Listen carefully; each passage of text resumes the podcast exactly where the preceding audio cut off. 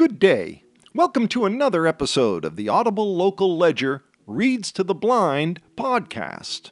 You can get more information at audiblelocalledger.org. Stay tuned for today's reading. Good day, everyone, and welcome to Tuesday, February the 6th. This is Doug Fagan, your volunteer reader, coming to you today from the studios, as always, of the Audible Local Ledger here in cloudy and gray, Mashpee, Massachusetts. When I came in today, the car thermometer said 32 degrees, and we have some very light snow flurries, which are kind of like very small ice crystals. So if you happen to go out onto a deck or a porch, be careful today, as it could be quite slippery. So, with that being said, let's take a look at the weather for the Cape and Islands and the South Shore today and throughout the rest of the week. Today, once we get past these morning flurries, it's going to turn partly sunny with a bit of a breeze as well and a high of 36 degrees.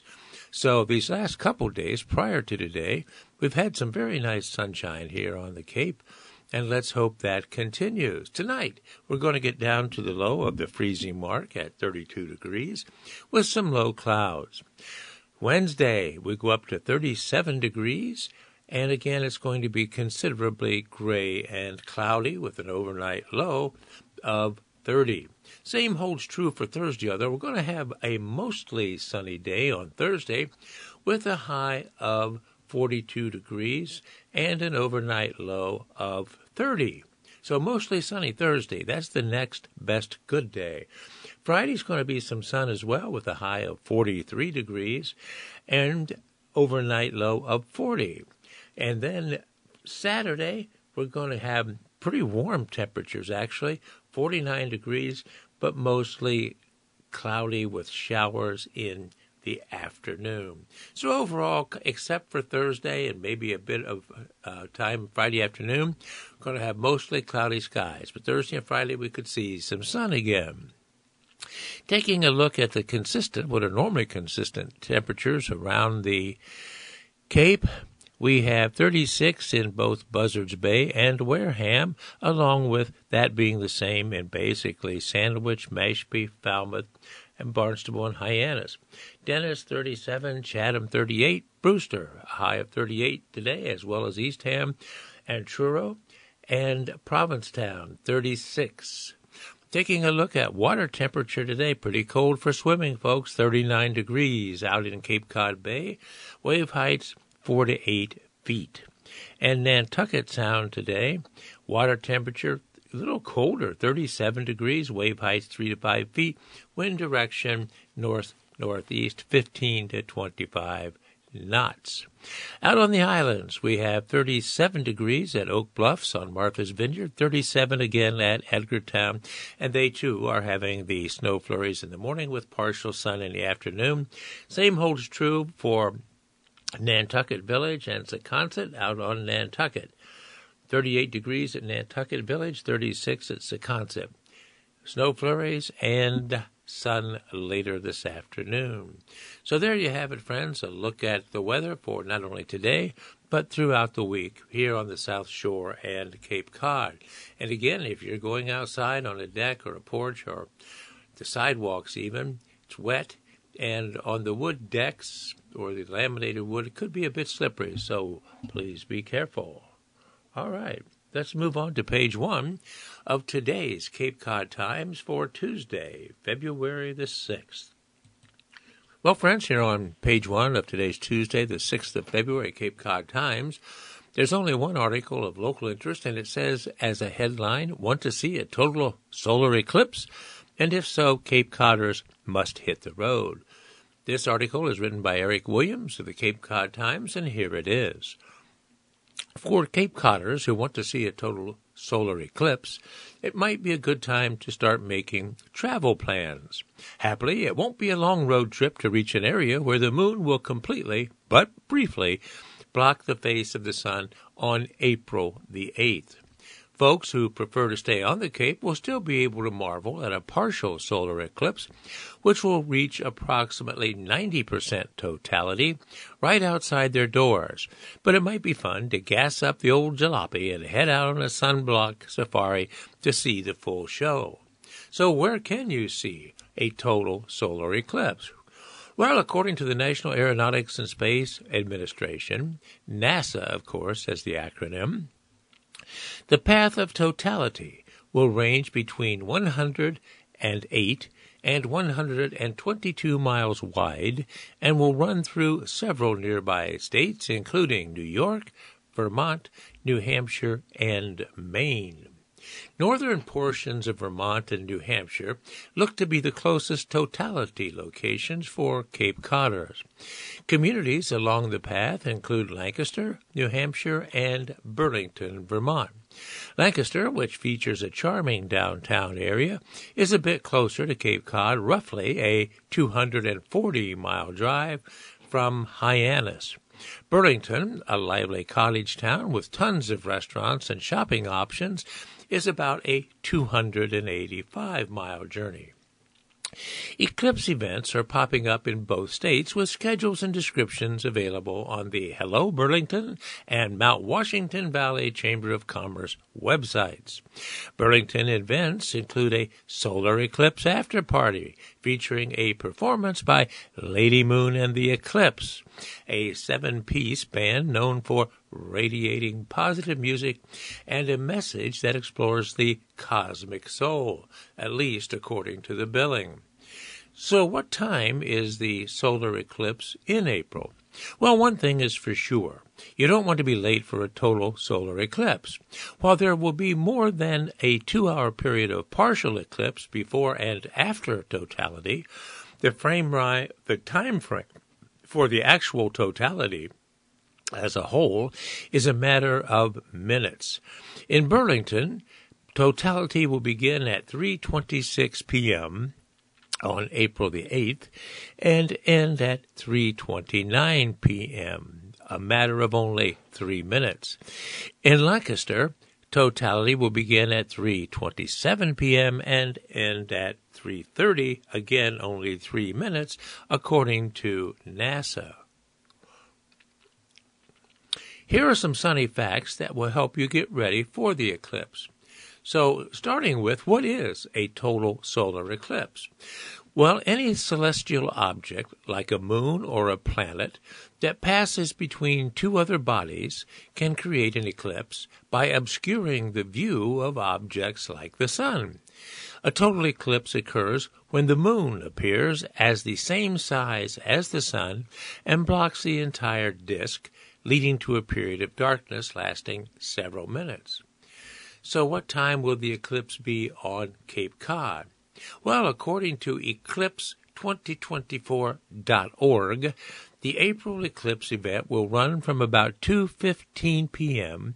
to about 4:40 p.m. in Hyannis, with approximately 90% of the sun being blocked by the moon shortly after 3:30 p.m. So, how does one safely view the eclipse? Well, protecting your eyes is paramount during an eclipse. Here is important information from NASA. Looking directly at the sun without proper eye protection is unsafe except during the brief total eclipse phase, which is called totality. This happens only within the narrow path of totality. At all other times, it is safe to look directly at the sun only through special purpose sunglasses with solar filters, such as so called eclipse glasses that comply with the transmittance requirements of the ISO 12312 2 international standard. Ordinary sunglasses, even very dark ones, are not safe for looking at the sun. If you are inside the path of totality on April 8th, 2024, remove your solar filter only when the moon completely covers the sun's bright surface. As soon as the sun begins to reappear, replace your solar filter to look at the remaining partial phases. Outside the path of totality, there is no time when it's safe to look directly at the sun without using a solar filter that complies with the transmittance requirements of the international standard. The American Astronomical Society maintains a curated list of, approved vendors for sale of safe solar viewers and filters on their website. All right, friends, there you have it an article about the upcoming total solar eclipse of the sun by the moon, and that will happen on April 8th around 3:27 in the afternoon here on Cape Cod. Mark your calendars now if you're interested. Okay, friends, we're now moving over to page three, the Cape and Islands page of today's Tuesday, February the 6th edition of the Cape Cod Times. And we do have a couple articles of local interest here, so I'll read them now. The first one says failing swings and a retaining wall lead to Centerville playground closure. It's by Heather McCarron of the Cape Cod Times. And here's the article. There will be no more playing at the Centerville playground, at least for now. Citing hazardous conditions, Barnstable town officials on Friday announced they've closed the 50 year old playground at 524 Main Street until further notice. The playground is now surrounded by barriers, leaving its swing sets, slides, crawl tubes, xylophone, and funnel ball play area very silent. There were numerous hazards that led to the sudden closure of the playground, said Community Services Department Director Chris Ganella on Monday. These include failing pressure treated retaining walls that hold back soil from an elevated part of the site, inadequate wood fiber fall protection material around play equipment, concerns about the safety of swings with deteriorating chains and loosened fasteners, and safety concerns about other components that need immediate replacement. We're investigating our options and formulating a plan as to the next steps and will keep the public informed, Ganella said.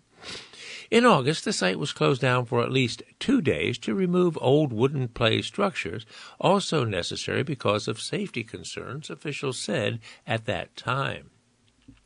Ganella said there's been limited use of the playground during the past few months with the onset of winter, but when the sun comes out and the temperatures are tolerable, people love to come to the playground all year long, thus the importance of shutting the site down until it's deemed safe for play.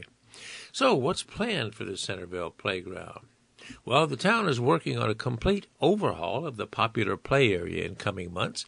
That's a project that's been in development for the last two years under the direction of the Community Services Department, the Department of Public Works, and the Centerville Playground Committee. The basic vision for the playground calls for a nautical theme with a wooden sailing ship play platform, wooden tree house with climbing elements, and a slide for the younger age group and a new swing bays that include an accessible swing and toddler swings. Other features include a webbed crab trap, doomed climbing oh I'm sorry, domed climbing structure with play elements inside, a sea lion climb on structure, a surfboard play element, a teeter totterer, and an at grade we go round and a shipwreck with webbed netting for climbing. The concept was developed with input from the public, gathered a series of meetings directly from community members. Well, and so how will the renovations at the Centerville Playground be paid for? Well, a total of $816,793 in Community Preservation Act funds have been tagged for the playground renovations. Additionally, $827,376 in capital improvement funds will go toward parking lot and access improvements at the Centerville Recreation Building. Work on the project will begin sometime this year, and Canella said it's expected to be finished in the spring or early summer of 2025, that being a year from this spring. There are numerous components to the overall site, and the town seeks to complete all of the extensive work simultaneously so as to limit the disruption, Canella noted. The most recent designs were reviewed with the public on November 21st.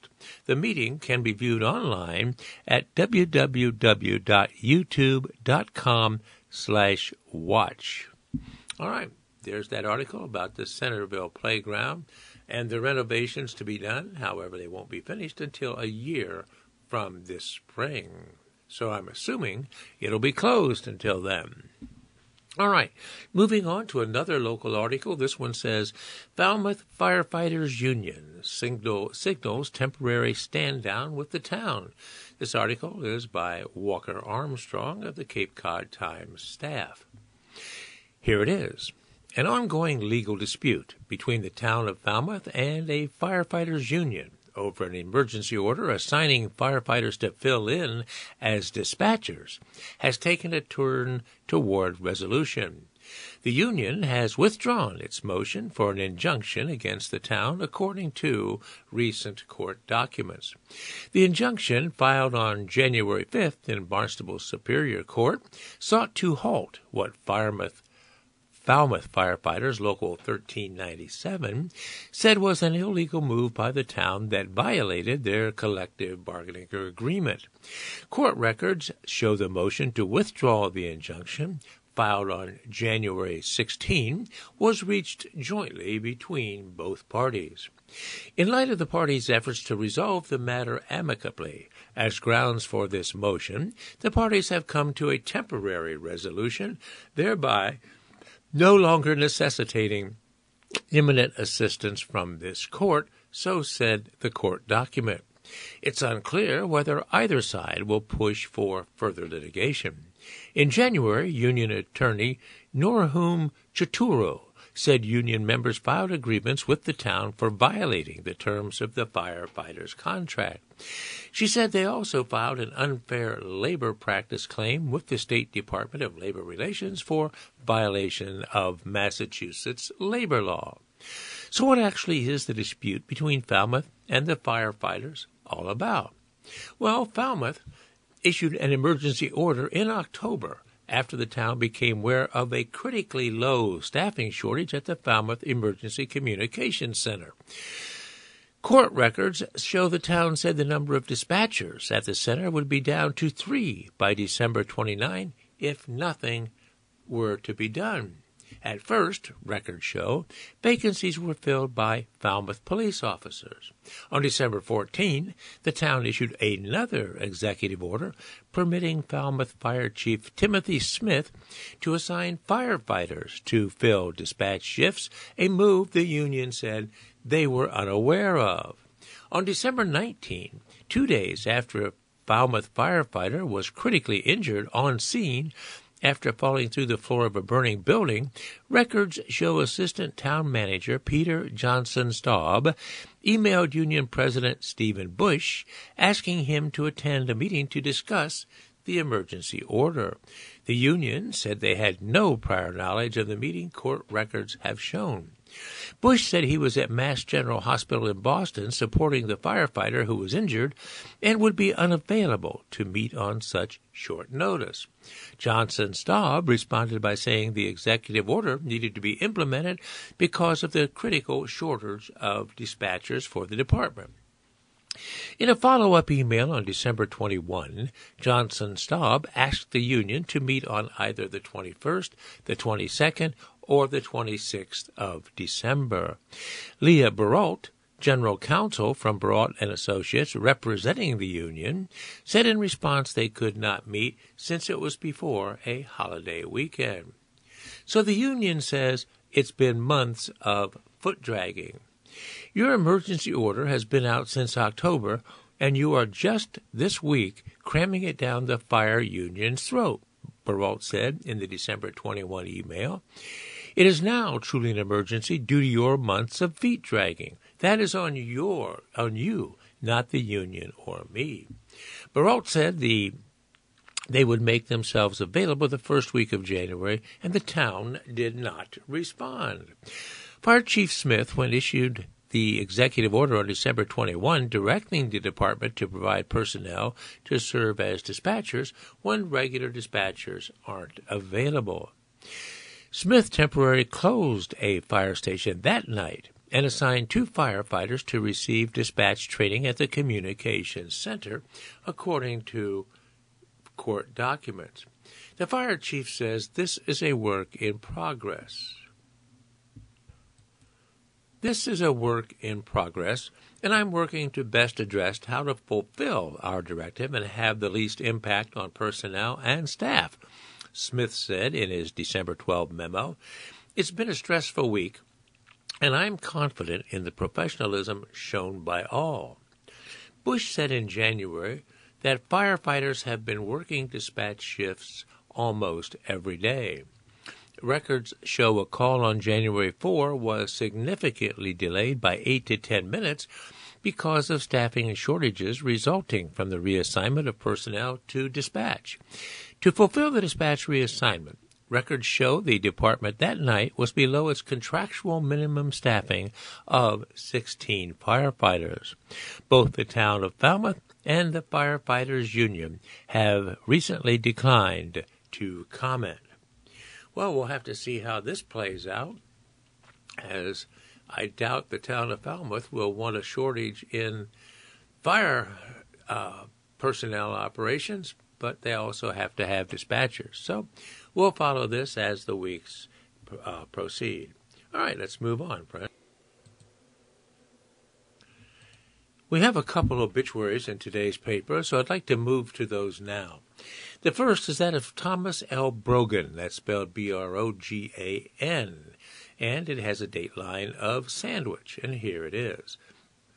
Thomas L. Brogan, age 84, passed away in his sleep on January 31st. He was born January 4, 1940, in Yonkers, New York, the son of Thomas and Lillian Brogan. After several semesters of college in Roanoke, Virginia, and Pace University in New York, Tom realized college was not for him. He worked for several years for John Wanamaker's department store where he met his wife, Susan Andres. They moved to Newton, Mass. in 1966, and then in 1975 built their home in Sandwich, Mass., where they lived for 49 years. They had recently celebrated 60 years of marriage together. Tom was a well known professional stained glass artisan for over 54 years. He traveled extensively up and down the eastern seaboard, board, but was best known throughout Massachusetts and Cape Cod. His work brought joy to generations of families over the years. Tom was a kind, creative person and possessed a sharp wit. His sarcasm and perverse sense of humor kept everyone laughing and his family on their toes because you never knew what he might say. Tom admired nature, enjoying landscaping, gardening, and keeping the bird feeders full. His quiet yet strong presence will be missed. Thomas was predeceased by his parents, and surviving, in addition to his wife, Susan, are his daughters, Kathleen and her husband Edward of Marston's Mills and daughter Amy Brogan Biacho and her husband Michael of Chester, New Jersey. In lieu of flowers, donations can be made in Tom's name to either the Sandwich Fire Department, 251 Cotuit Road in Sandwich, or the Centerville, Osterville, Marston's Mills Fire and Rescue Emergency Services Department, 1875 Falmouth Road in Centerville. This next obituary is not really an obituary, but rather a simply a notice. Has a picture of a young nurse, and it is of Lillian Rita Krajenka. That's spelled K R A J E N K A. Says Derry, Connecticut. Lillian Rita Krajenka of Derry, New Hampshire, passed away. I'm sorry, Derry, New Hampshire, not Connecticut, passed away suddenly on February 1st. For Lillian's full obituary and service information, please visit PeabodyFuneralHome.com. So, very brief, just a notice of passing for Lillian Rita Krajenka of Derry, New Hampshire. Well, friends, that does it for today's obituaries. Those two being the only ones included in the Tuesday, February 6th edition of today's Cape Cod Time. Speaking of the date, this being February 6th, I hope a few days ago you remembered to pay your property taxes, which were due February 1st. Now let's take a look at the lottery results of recent note. And taking a look at the Mega Millions and Powerball, Mega Millions, obviously nobody's won recently, as that jackpot is up to $358 million. The Powerball jackpot is up to $228 million, so both are way, way up there. So let's take a look at the most recent results starting Monday, yesterday, February 5th, with the numbers game. The midday numbers game drawing, those numbers drawn were these 8933. Midday numbers 8933 from yesterday. Now, the evening drawing for the numbers game, here are those numbers 3230. 3230 for the evening numbers drawing. Mass cash again drawn yesterday. Here are those numbers 10, 14, 17, 24, and 29. Again, mass cash yesterday 10, 14, 17, 24, and 29. Now, the most recent Powerball drawing, which I noted that nobody has won, or did win, that was also drawn yesterday, and here are those numbers 1, 2, 27, 30, and 67, with a Powerball number of 9. Again, Powerball for yesterday 1, 2, 27, 30, and 67, with a Powerball of 9. Now, the most recent Mega Millions was drawn last Friday, the 2nd of February, and here are those numbers 11, 22, 42, 64, 69, and a Powerball of 18. Again, Mega Millions from last Friday 8, 11, 22, 42, 64, 69, and 18. And finally, the Megabucks. That was drawn yesterday. Here are those six numbers 6, 12, 15, 16, 17, 43. Yesterday's Megabucks 6, 12, 15, 16, 17, 43. And for those of you who continue to play, I say to you, good luck, players. I hope someone locally wins out there. Would love it for me to be me or you. Well, friends, having exhausted most of the local and regional news, we'll now turn to articles that have a national flavor. Now, this article, even though it talks about worldwide references, could affect us as well. Uh, hopefully not. The article is entitled Worldwide Shark Attacks Rise in 2023. The year's 14 fatalities include 10 labeled unprovoked attacks. And here's the article. Before actually reading the article, I'll reference the picture here of people at a beach with obviously a shark warning sign, a huge one, posted. It said surfers experienced 42% of the shark bites worldwide, with swimmers and waders a close second at 39%. Spearfishing was the most common activity occurring when the provoked bites took place last year. Well, it would certainly make sense that if you're in the water surfing or swimming or spearfishing, you're certainly more likely to be attacked than you would be on land. Anyhow, here's the article. It's been 50 years this month since Peter Benchley's novel Jaws hit the bookshelves. Eventually, spawning the blockbuster movie of the same name. It remains a classic, but its famous villain isn't keeping people away from the beach. Both shark bites and fatal shark attacks ticked up worldwide last year, according to the University of Florida's International Shark Attack File. 69 unprovoked shark bites were reported last year, up by six over the five year average, reported the shark attack file. Those numbers are still within the normal range, said Gavin Naylor, director of the Florida Museum of Natural History's Shark Research Program. But fatalities are a bit unnerving this year.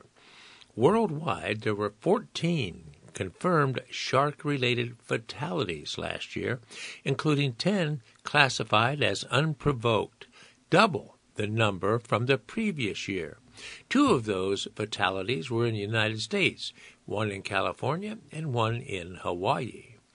Australia saw 40% of the 10 fatalities. Three were surfers in one remote surfing spot, the Eyre Peninsula, that's spelled E Y R E, off the coast of southern Australia, named and known for its untamed beaches and surf breaks. One death was confirmed in the Bahamas, Egypt, Mexico, and New Caledonia. As always, the United States led in unprovoked bites with 36, about 52% of the worldwide total. 16 of those 36 bites were in Florida, slightly below average. The state still led the nation in shark bites, but that's never a surprise because of the state's extended to- coastline and tourism industry, said Naylor. Surfers experienced 42% of the bites worldwide, with swimmers and waders in a close second at 39%. Spear fishing was the most common activity occurring when the provoked bites took place last year. A provoked bite is one that occurs because the shark was either intentionally or unintentionally provoked. The shark attack file records include 22 attacks listed as provoked last year. Scientists prefer to focus on the unprovoked attacks for research purposes, however, said Naylor. We're biologists, and we want to understand the nature and natural behavior of the animals, not the unnatural behavior, said Naylor. We want to understand the animal's behavior is modified by people throwing stuff into the water, or fishing, or trying to have a selfie taken. Fifteen bites were reported in Australia, including the four fatalities. Naylor surmises the attacks that happen in part because the country has taken action to protect its seals as well as sharks. The seal populations are getting healthier, he said. More seals, more white sharks. And if those aggregation areas with a lot of white sharks happen to be near good surf breaks, then you know when you're flopping around on a surfboard, you look a little bit like a seal. Beach safety in Australia is second to none, said Joe Miguez, a doctoral student in the shark research program. However, if you go to remote regions where beach safety is not in place, there's certainly a higher risk of a fatal shark attack. Shark attack. That's in part because when an attack happens near lifeguards and beach rescue, you can get a tourniquet on much sooner and save the person's life. In addition to white shark populations on the coast, Australia also has bull sharks in and around its estuary rivers. A fatality from a bull shark attack occurred in early 2023 in a brackish river near the coast. Brackish, of course, friends, meaning a mixture of salt water and fresh water. In Florida, eight of the bites were in Volusia County, home of Daytona Beach and New Smyrna Beach, which has long been dubbed the shark bite capital of the world. This area consistently leads in bites, although many local surfers joke most are just nibbles. Elsewhere in Florida, there were two bites each in Brevard and St. Lucie counties, and one each in Miami Dade, Palm Beach, Escambia, and Pinellas counties. Three bites were reported in North Carolina, two in South Carolina, and two in California, including a fatality. One bite was reported in New Jersey. Four bites occurred in New York, including one in New York City. Naylor attributes that activity to improving water quality and growing fish populations. It causes a lot of fear, but the reality is you're putting a lot of people in the water on a hot day with bait fish in the water, he said. Elsewhere, bites were reported in Costa Rica, Colombia, Brazil, New Zealand, Turks and Caicos, Seychelles, Ecuador's Gal- Galapagos Islands, and South Africa. Bites by white sharks have gradually increased since Jaws was released, the researchers said, but that's not because of aggression on the part of the sharks. They conclude it's more a combination of more people being in the water and a stronger emphasis on reporting bites and fatalities. Despite the slight uptick in bites, Naylor said concerns over shark species, even though some local areas appear to be experiencing an increase in shark sightings. Shark fishing mortality is still on the rise, despite regulations intended to reverse that decline. A study published in Science in January by researchers in Canada and the United States estimated the number of sharks killed each year increased between 2012 to 2019, rising from at least 76 million to 80 million per year. Roughly 25 million of those sharks were from threatened species, concluded the study led by Boris Worm, a marine ecologist at Dalhousie University in Nova Scotia. Widespread legislation designed to prevent shark finning was successful but did not reduce shark deaths overall, the researchers said. Regional shark fishing or retention bans did, however, produce some success. You're more likely to win the lottery than to be bitten by a shark, the Shark Attack Program observed. But if you're going into the water, here are a few tips. Of course, stay out of the water at dusk, dawn, or after dark, when sharks typically feed. Wear bright colored swim clothing and jewelry. Swim in front of a lifeguard and stay close to shore. Watch for birds diving into the water or fish jumping out of the water because it might be a signal that sharks are in the water. If you're in Australia, do your best to not look like a seal. Just a personal comment. One of the things it says here is wear brightly colored swim clothing and jewelry. I've heard that, on the other hand, don't wear jewelry in the water, as the shine of jewelry in the water could appear to be a fish and thus attract sharks. So if I were you, I would not wear jewelry in the water. That's just me. All right, friends, there you have it an article about various shark attacks throughout the world. All right, friends, turning now to the lighter side of things, let's take a look at the Dear Colin, Carolyn, or Ask Carolyn column, where writers write in about their problems and the sagely Carolyn offers advice. The title to this one is No Empathy for Friend Who Cannot Adopt. Here's the letter that someone wrote in Dear Carolyn, a friend from high school, let's say Susan, turned 45 this year. All of us been, have been pretty close. Most of us have kids. Some of us don't, however. It's not a big deal. Susan and her husband found out recently that they can't adopt because of their, quote, advanced ages and they're trying with no success. I had no idea they wanted to adopt, or else I would have told her that myself. We don't really know what to say to Susan because, well, between the two of them, they have six degrees, so surely they know that starting a family at 45 was not the most realistic choice, right? Again, no judgment there. It's more that I'm shocked at their attitudes. The only thing Susan ever says on the issue is, quote, it's just not fair. I'm not the person I was at 35 or 40. I'm so much more mature and ready now, end quote. Okay, but babies tend not to care about things like that. I know she knows all these things. She has to, right? So I struggle to find the best thing to say.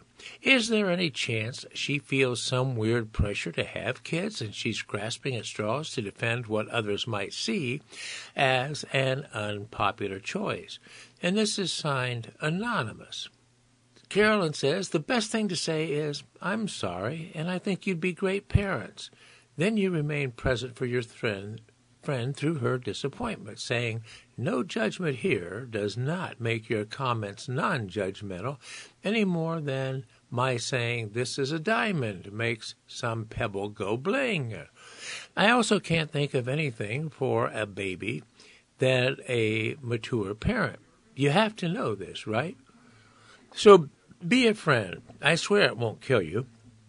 Plus, hello, men become bio dads in their dotage. Stop eye rolling her pain. All right, there you have it. Evidently, there's a particular age beyond which adoption agencies do not consider you to be a viable parent.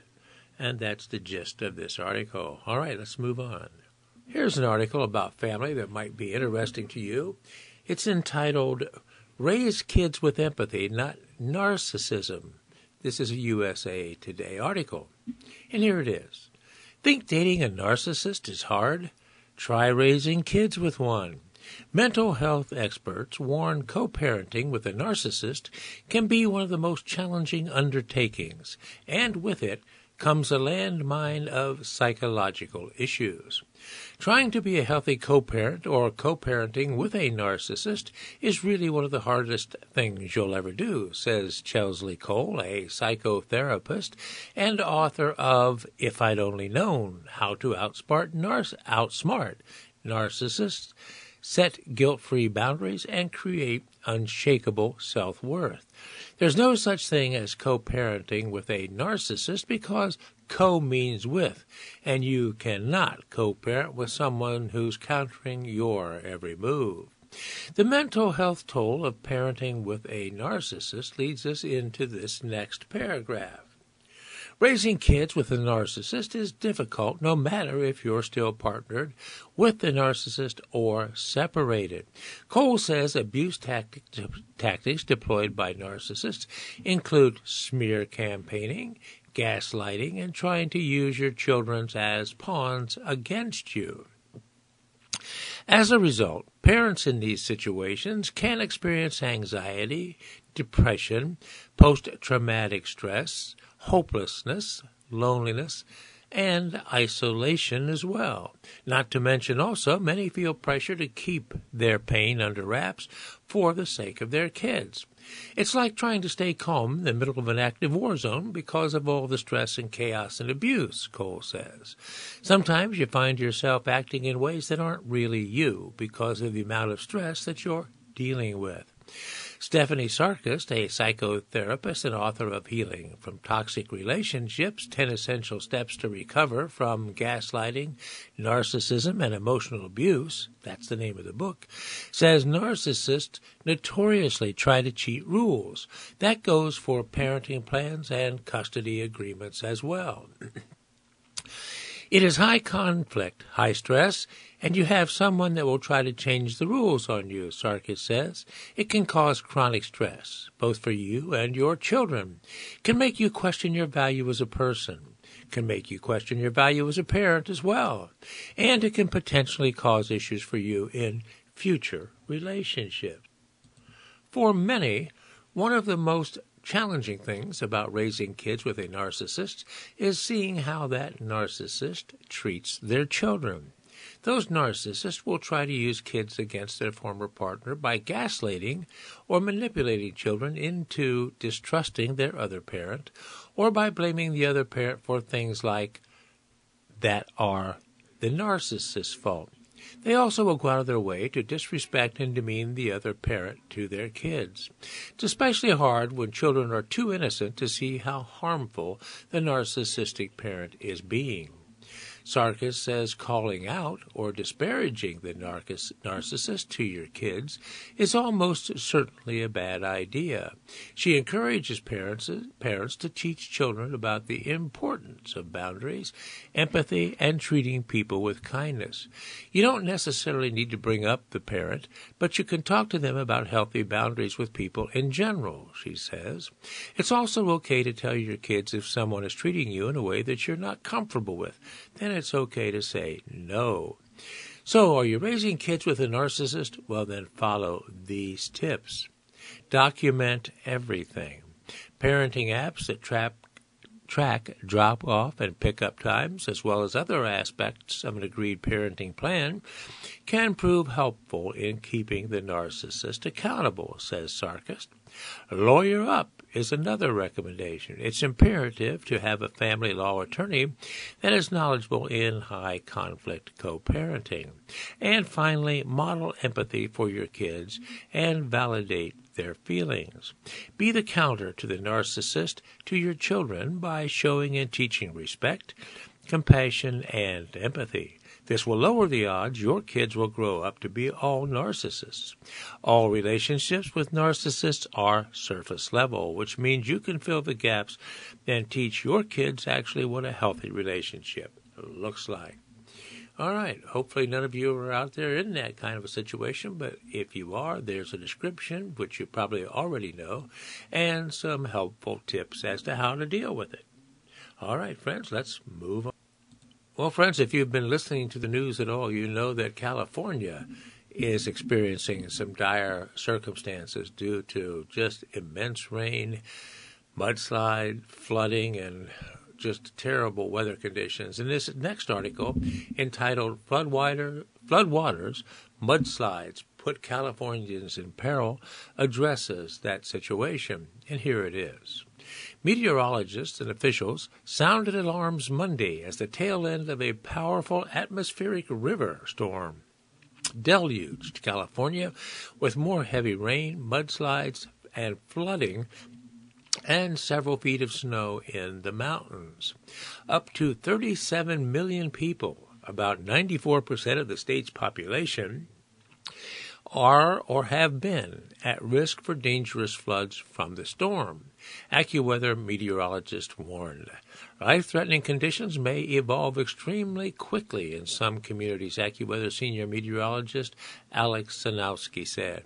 A man was killed in Yuba City, north of Sacramento, when a redwood tree fell on him in high winds.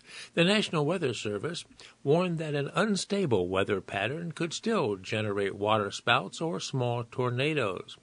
That being said, the Weather Service warned that flash flooding is a much greater threat than any weak tornado that the storm may spawn, and that dangerous flooding was likely across parts of Los Angeles County. Additional rainfall totals of 5 to 8 inches were forecast, which would bring the 48 hour totals as high as 8 to 14 inches of rain for some locations. Los Angeles recorded more than four inches of rain Sunday, breaking the record for the day by more than an inch. In San Diego, Mayor Todd Gloria issued an evacuation warning for low lying flood prone areas that were battered by heavy rains last week. Ventura City firefighters had to rescue a man who was trapped on an island in the Ventura River Sunday with water rising around him. They shut down the Route 101 freeway overpass northbound and lowered a firefighter using ropes and an aerial ladder. No injuries were reported in this rescue. In the iconic Hollywood Hills area, the Weather Service warned Monday of an extensively and extremely dangerous situation unfolding with life threatening landslides and flash flooding. In Northern California, the storm swamped streets and toppled trees and power lines across San Francisco. A very rare hurricane force wind warning was posted for the area, and winds exceeded 60 miles per hour, with wind gusts recorded as high as 102 miles per hour in Marin County, the equivalent of a Category 2 hurricane. So those folks out in California are really suffering, and there's no real end in sight within the next couple days. All right, friends, let's. All right, let's friends, let's take a quick look at sports. As many of you know, and probably many of you are interested in, the Super Bowl pitting the San Francisco 49ers and the Kansas City Chiefs will occur this coming Sunday. And this article references the Super Bowl. It says breaking down Super Bowl totals. And here's the article. The San Francisco 49ers are hoping to make history in Super Bowl 58. Kyle Shanahan has the chance to tie the record for a franchise with the most Super Bowl wins when his squad takes on the Kansas City Chiefs on Sunday in the NFL Championship. Patrick Mahomes and company for the Chiefs can make their mark on history too. With a win, the Chiefs will capture their third title in five years, joining the ranks of dynasties. Other teams that have had a title dynasty bestowed upon them include the 49ers, the Patriots, and the Pittsburgh Steelers. So, who has the most Super Bowl wins of all time? Well, it's New England Patriots, as many of you know, with six. Bill Belichick and Tom Brady won six Super Bowl titles in their mega dynasty run. It started in 2001, then when the sixth round pick Brady replaced an injured Drew Bledsoe. The team won three championships in four years. They had a dec- decade long gra- gap before capturing their next Lombardi trophy and then won three in the next five seasons. The Pittsburgh Steelers also have six. The Steelers of the 1970 are a who's who of football greats. Terry Bradshaw, Franco Harris, and Lynn Swann powered the offense, while the Steel Curtain de- defense line of Joe Greene, L.C. Greenwood, Dwight White, and Ernie Holmes bolstered the defense. Three decades later, Ben Roethlisberger, Hines Ward, and Troy Polamalu earned Super Bowl victories twice more. Now, the San Francisco 49ers currently have five Super Bowl wins. Joe Montana won four Super Bowls for the 49ers, including back to back titles with fellow Hall of Famer Jerry Rice. When the quarterback retired after a stint with the Chiefs, Steve Young stepped in and earned the franchise its last title to date. The struggling Dallas Cowboys have five. Quarterback great Roger Staubach helped put the star on the map with the Cowboys' first two Super Bowl wins in the 1970s. Then Jimmy Johnson ushered in a new era as coach of greatness in the 1990s with the triplets. Few offenses have been as dominant in NFL history as Troy Aikman, Emmitt Smith, and Michael Irvin. All right, bringing up the next closest group are the New York Giants with four Super Bowl wins, as well as the Packers. Bill Parcells and Phil Simms teamed up for the franchise's New York Giants' first two championships. Eli Manning and Tom Coughlin brought the Giants back to glory with two more titles. Super Bowl 42 featured one of the greatest highlights in Super Bowl, Super Bowl history, David Tyree's helmet catch against the Patriots. Green Bay Packers have four. The Vince Lombardi Trophy is named after the head coach of the Packers, who won the first two Super Bowls. Packers had a 29 year gap before hoisting the trophy again in Super Bowl 31 with Brett Favre under center. Aaron Rodgers brought the hardware home its most recent time. Now, there are three teams with Super Bowl wins. Oh, I'm sorry, four teams that have three Super Bowl wins. The Broncos won back to back titles with Hall of Famer John Elway and Terrell Davis. Washington won Super Bowl 17, 22, and 26 with head coach Joe Gibbs, quarterback Joe Theismann, and Hall of Fame receiver Art Monk in an impressive run during the 80s. The Raiders also have called three cities home and have just as many Super Bowl titles. They won Super Bowl 11 under John Madden and then Super Bowls 15 and 18 with Tom Flores, the first Hispanic head coach in NFL history. So teams with two Super Bowls. Tampa Bay won Super Bowl 55 to give Tom Brady his seventh ring. They also won Super Bowl 47 behind a stalwart defense that included 49ers general manager John Lynch and Hall of Famer Rondé Barber. The Ravens have won two Super Bowls along with the Rams and the Miami Dolphins. So there you have it, friends. I look at Super Bowl history with that game coming up this coming Sunday, and I believe it starts at 6:30 p.m., pitting the San Francisco 49ers, who are currently about a two-point favorite, against the Super Bowl uh, former champion Kansas City Chiefs. It'll be an interesting game to watch, I'm sure.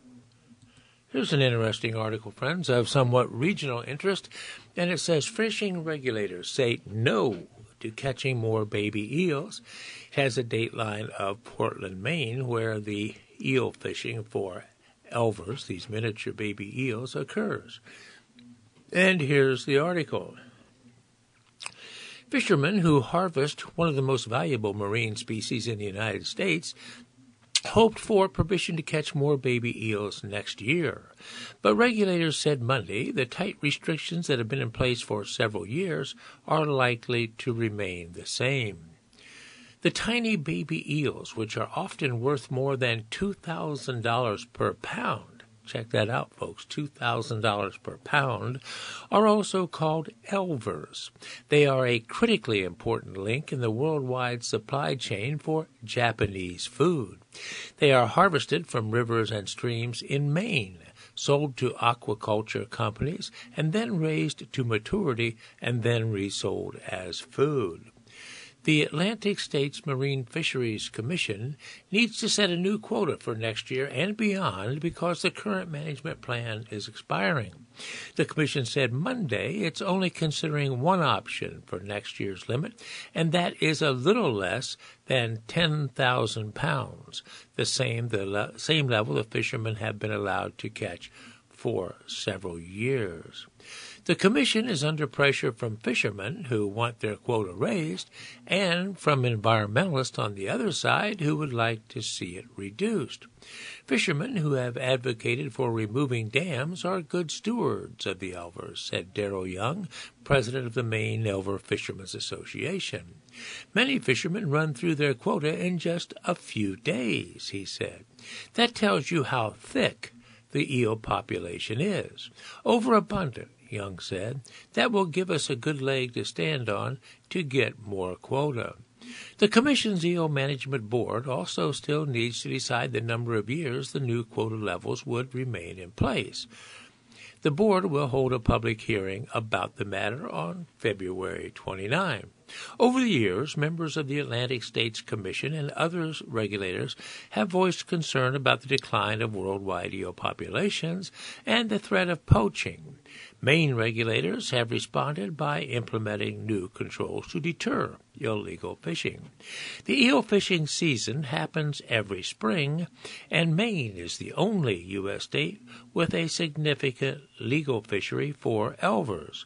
Last year's harvest was worth about $2,031 per pound, orders of magnitude that are even more than the price for lobsters or scallops. All right, there you have it. Uh, article about elvers, these baby eels sold on the market for a being a delicacy in Japanese food. Well, friends, we're quickly coming to the end of today's broadcast of the Tuesday, February 6th edition of the Cape Cod Times. And speaking of time, you've if you're a regular listener to this broadcast, you've often heard me reflect upon how quickly the time seems to be going by as I only come in here to the studios once a week on Tuesdays, but it seems that time between those sessions passes ever so quickly. So I thought I'd end today's broadcast with a reference to some quotes about the passage of time as it affects. Here's one. Now is our time. It's our time to chase rainbows and build castles in the sky.